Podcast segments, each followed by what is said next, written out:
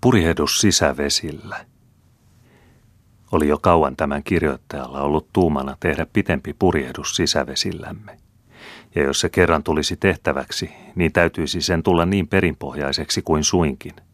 Sen olisi alkaminen meren rannalta ja ulottuminen niin syvälle maan sydämeen kuin purjehdittavia vesiä vaan riittäisi, esimerkiksi Viipurista Iisalmeen – ja sen tarkoitus olisi osoittaa, että huvipurjehdus sisävesillä on yhtä mahdollinen kuin saaristossakin, jota merenrantapurjehtijat useinkin ovat taipuvaiset epäilemään. Ahtaat vedet, sanovat he. Matalat rannat, luotoja ja kareja kaikkialla ja ennen kaikkea kelvottomat epätasaiset tuulet. Niillä venheillä, joita tähän saakka sisävesillämme on huvipurjehdukseen käytetty, ei purjehdus olekaan suurta huvia tarjonnut – ne ovat olleet joko merivenheitä tai niiden mallin mukaan rakennettuja ja siitä syystä syväkulkuisia, raskaita soutaa ja huonoja kulkemaan heikoissa tuulissa, joita kuitenkin yhtä mittaa sattuu salmissa ja korkeiden maiden alla, minne sisävesillä purjehtiessa vähän väliä joutuu.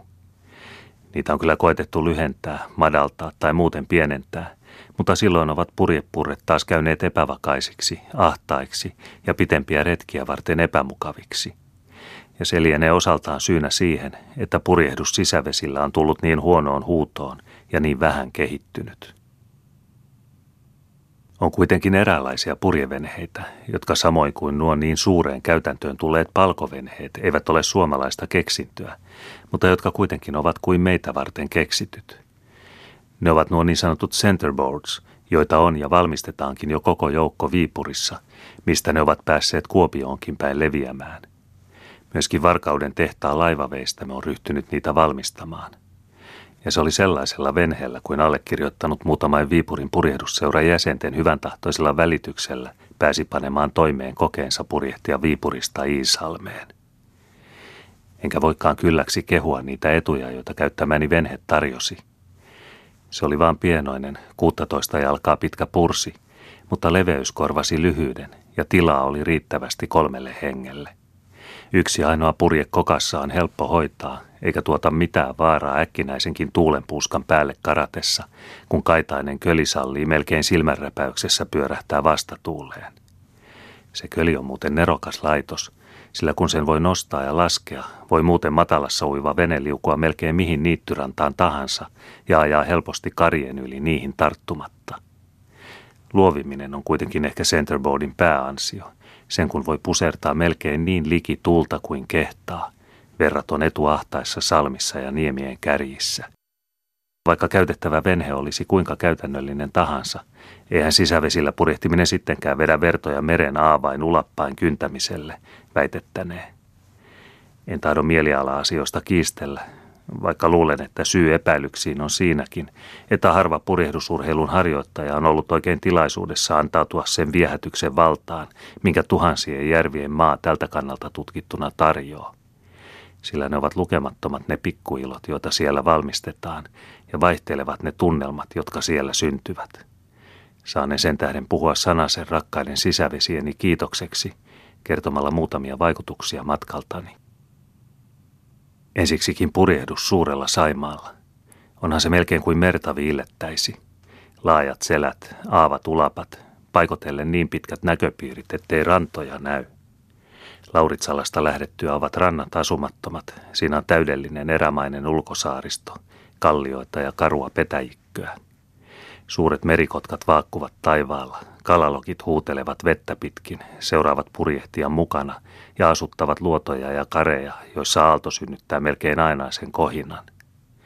Merta muistuttavat suuret koivistolaisten halkojaalatkin, joita ilmaantuu tuon tuostakin kaukaisiin salmien suihin, mistä ne laskevat täysissä purjeissa ulapoiden halki – ja merta muistuttavat majakat, jotka illan tultua alkavat tuikkia niemien nenistä ja viitoittavat tien penikulmien päähän. Vaan vaikka se on kuin merta, ei siinä kuitenkaan ole meren turvattomuuden tunnetta, eikä yksinäisyys muutu siellä yksitoikkoisuudeksi. Helposti löytyy joku asuttu saari, johon voi yöpyä tai antautua päiväkausiksi maalaiselämän mukavuuksiin. Siellä on saaristo, suomalainen saaristo – jossa elää ystävällistä karjalaista kansaa ja joka sen tähden on niin kotoista ja omamaista. Ja sen tähden ovat Saimaan vedet minusta kuin luodut huvipurjehtijan hauskuudeksi. Sieltä on kuitenkin halu nousta ylemmä, pyrkiä pohjoista kohti. Tuuli liehtoo etelästä, tullaan ahtaamille vesille ja maat nousevat jo edessäpäin. Seudut asuttuvat sitä mukaan kuin vedet Puumalaan tullessa kapenevat. Ilmaantuu peltoja ja kellertäviä koskia etäisille mäkirinteille ja selänteiden päällä erottuu taivasta vasten taloja ja huoneiden harjoja, joiden ikkunoita laskeva iltaaurinko kimmellyttelee. Ja jo kauvas näkyy Puumalan kirkon torni.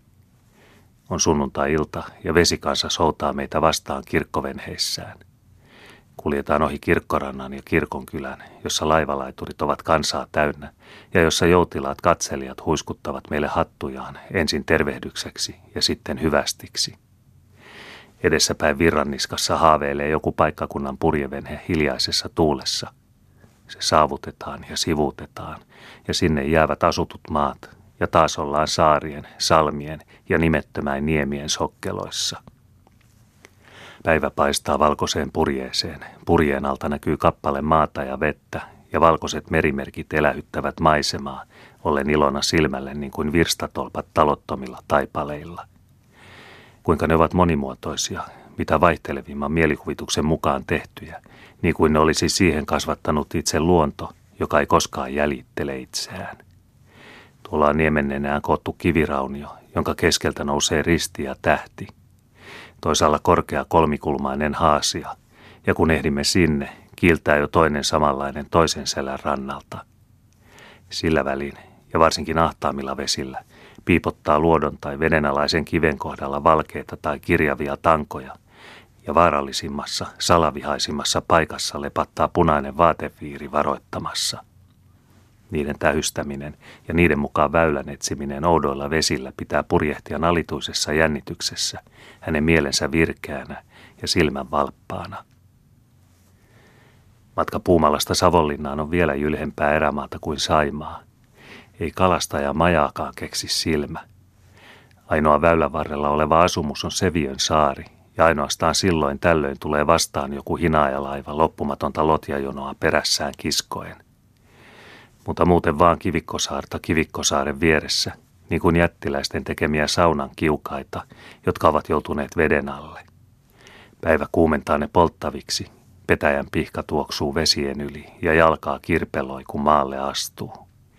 Lasketaan vene paaden reunaan, noustaan maihin, uidaan, ongitaan ja keitetään rantakalaa. Savonlinnassa tämä kivikkomaisema kehittyy kuin huippuunsa – kun tulemme sinne, on taas ilta ja aurinko valaisee ruskeakivistä linnaa, joka on niin luonnollisena jatkona siitä kalliosta, minkä päälle se on rakennettu, mutta josta se näyttää olevan kuin veistettynä. Kiinnitämme purtemme ohikulkiessa vanhan linnan pääportin eteen, jätämme sen siihen hetkeksi keinumaan ja käymme katselemaan Olavinlinnan raunioita. Olla se oma asumus, olla se purjehtijan kesähuvilla tuo, jonka torneihin näkyvät kaikkialla siintävät selät – mutta johan on kylläksi siinäkin, kun on tuollainen paikka hetkenkään verran siinä levähtääksemme. Tuuli työntää virtaa vasten, vaivalloisesti nousee vene, mutta purjet tekee kuin tekeekin velvollisuutensa, eikä aikaakaan kun ollaan taas suurilla selillä ja autiolla selillä kivikkosaarien sokkeloissa. On iltapäivä taas, takainen taivas on mustassa pilvessä, joka on kuin palkeena tuulelle – mikä kiihtyy yhä vinhemmäksi, kuta enemmän sen edestä pakenemme. Silloin tällöin vilahtaa salama selän takana ja kuuluu kumea jyrähdys. Lainen nousee lakkapääksi, irvistelee ja sähähtelee kummallakin kupeella, yrittää nousta perän kautta niskaan, ropsahuttaa jo siihen kyntensä kiinni, mutta ei saakaan niille sijaa ja retkahtaa voimatonna vihansa pärskyen selälleen ja jää. Takainen taivaaranta mustenee yhä Kaksi sateenkaarta helottaa siellä suurina mahtavina ja singahuttaa yhä tiheämmin tulisia vasamoitaan. Mutta me olemme kuin rauhoitetut. Pilvi repeää kahdeksi, kaari katkeaa, murtuu palasiksi ja putoo maahan. Ja kun sade hyökkää pitkin harjanteita molemmilla rannoilla, purjehdimme me voitollisina lävitse ja saavumme pienoisen asunnon kohdalle juuri kun tuuli tyyntyy. Yövymme siihen – Teemme tilamme latoon kohisevien heinien keskelle. Sirkka sirittää, rastas laulaa pellon takana ja käki kukkuu väsynyttä tuuditellen. Aamulla heräämme siihen, että västäräkit juosta raaputtelevat kattoa pitkin. On tyven, hievahtamattoman ilman aamu. Purtemme seistä lekottaa somana ja sopusointuisena ankkurissaan Lahden kainalossa. Se ei ole vielä herännyt, kun ei ole tuulikaan herännyt, ja sen silkkinen tuuliviiri nukkuu mastoon kääriytyneenä. Mutta vesille on kuitenkin purjehtijan mieli, ja hän vetää purjeen levälleen. Ilman henki kantaa hänet selälle, jossa hän tuulta odotellen aamupaisteessa vaakkuu maan ja taivaan välillä. Hyvin kaukana tuolla jossain syntyy sininen juova. Se lähenee lähenemistään, mutta ei pidä kiirettä. Kuolee välillä ja virkoo taas uudelleen eloon, kunnes se vihdoin hellävaroen herättää purjeen unestaan ja asettaa sen poikkiteloin. Myötätuuli alkaa, alkaa aamusta varhain ja lietsoo iltaan myöhään. Ja taas uudistuvat matkan pikkuilot, merimerkit kiiluvat, seudut jäävät jäljelle ja uudet tulevat eteen. Se päivä tuo meidät Taipaleen kanavalle ja Varkauden tehtaalle ystävällisten ihmisten ilmoihin. Toinen päivä kuljettaa Leppäviran lehtorantaisiin salmiin ja läpi Konnuksen kanavan. Kolmas avaa eteemme Kallaveden, jonka helmasta vähitellen kohoo Laivon saari, Neulamäki, Vanuvuori ja Puijon kyömyinen niska. Kuinka tutusti kohoo siinä kaunis kaupunki puistojensa keskessä. Kuinka tuttua on joka pykälä taivaanrannassa, jokainen saari, jokainen merimerkki. Niemellä soitetaan, nuoriso viettää kansanjuhlaa, palkovenheitä parveilee rantamilla ja pikkulaivat lähtevät kuin tulikipinät kiitämään keskipisteestään eri haaroille Kallaveden kaikkien lahdelmien lokeroihin. Etelätuuli on meitä seurannut Lauritsalasta saakka. Luonto on ollut viikon päivät leppäällä hyvän tahtoisella tuulella. Mutta viimein se näyttää kyllästyvän ja kääntyy pohjoiseen viimeisellä taipaleella Kuopiosta Iisalmeen.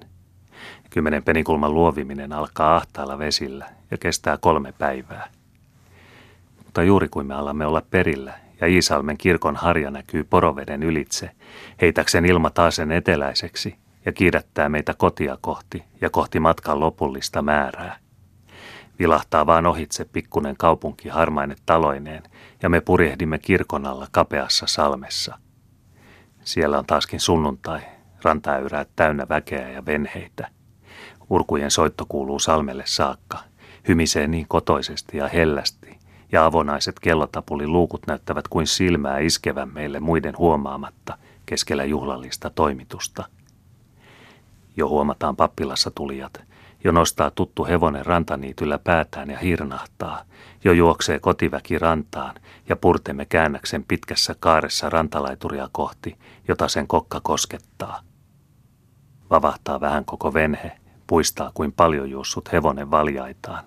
Purjenuora laukiaa, purje hulmahtaa alas ja me olemme päättäneet purjehdusretkemme, jonka lähtöpaikkana oli Lauritsala ja määränä Saimaa vesistön perimmäinen pohjukka.